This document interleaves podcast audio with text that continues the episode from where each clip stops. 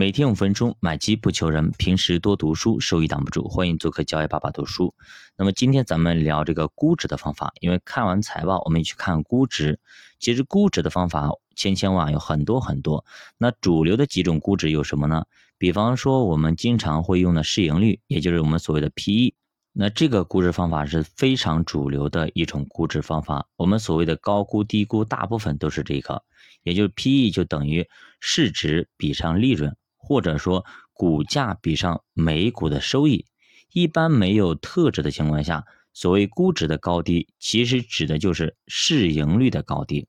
现在市盈率也是最常见的估值手段和方式方法，它的优点非常的突出，反映了多少年我可以把我的本金给收回来。比方说，我投十万，PE 是十，那么好，OK，那么我们十年以后，我可以把我本金收回来。如果 P/E 是五啊，那么五年我可以把本金收回来。那么买资产本身就是买的收益能力。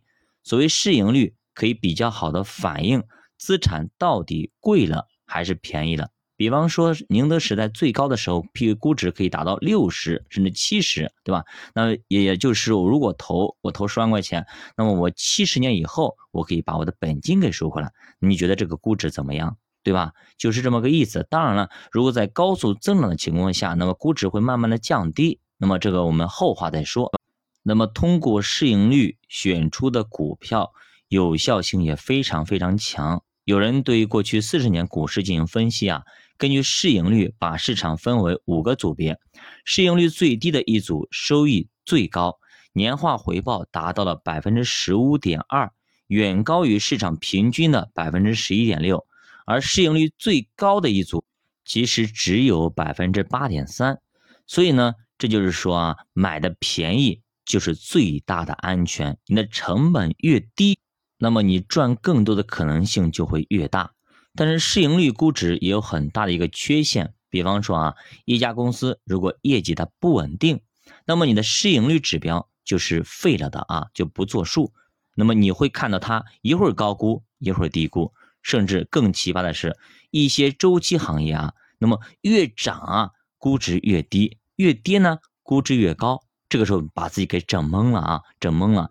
最典型的一个例子，给大家说一下：二零一八年的恒大业绩发布会上，总裁夏某某舔着脸说啊，恒大属于绝对低估的行业，现在绝对被低估了，它的以它以后的行情前景会大有可为。因为呢，它当时市盈率只有四倍啊，兄弟们，只有四倍，也就是说，你投进去一百万，四年以后啊，直接给你收回一百万，你想想看，多么的诱人！但是呢，稍微有点投资常识的人都知道，这就是典型的周期行业特征，市盈率最低的时候，股价和景气度也就是最。高的时候，所以那个时候恒大的价格是非常非常高，已经涨到天上去了。所以这个时候懂一点的人应该都走了，应该早就走。听到这句话，马上撤人。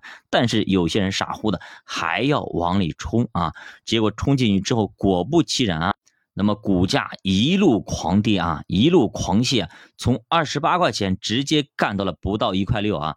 跌去了百分之九十四点多，当然了，恒大肯定还没跌完，对吧？现在还是稀里哗啦还要再跌，对吧？快跌没了，所以大家一定要记住，市盈率只能用于业绩稳定的行业啊。咱们打个不恰当的比方，比方说咱们挑一个学生，对吧？给他估值，那么有个学生啊，就是考了一百分。哎，有些学生呢，平时考了可能九十五分这样子，但是呢，你觉得哎，这个一百分的学生绝对是好学生，下次我还压他考高分，结果怎么着？下次这个一百分呢，只考了六十分，甚至只考了三十分，什么概念呢？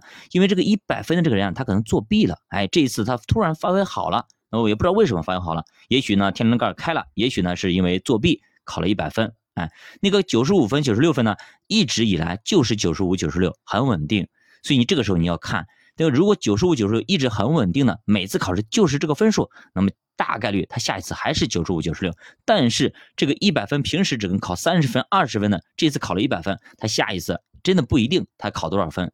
所以说，如果你以这一次的成绩来看这个同学，可能就比较尴尬啊，比较尴尬，可能就估不准，是吧？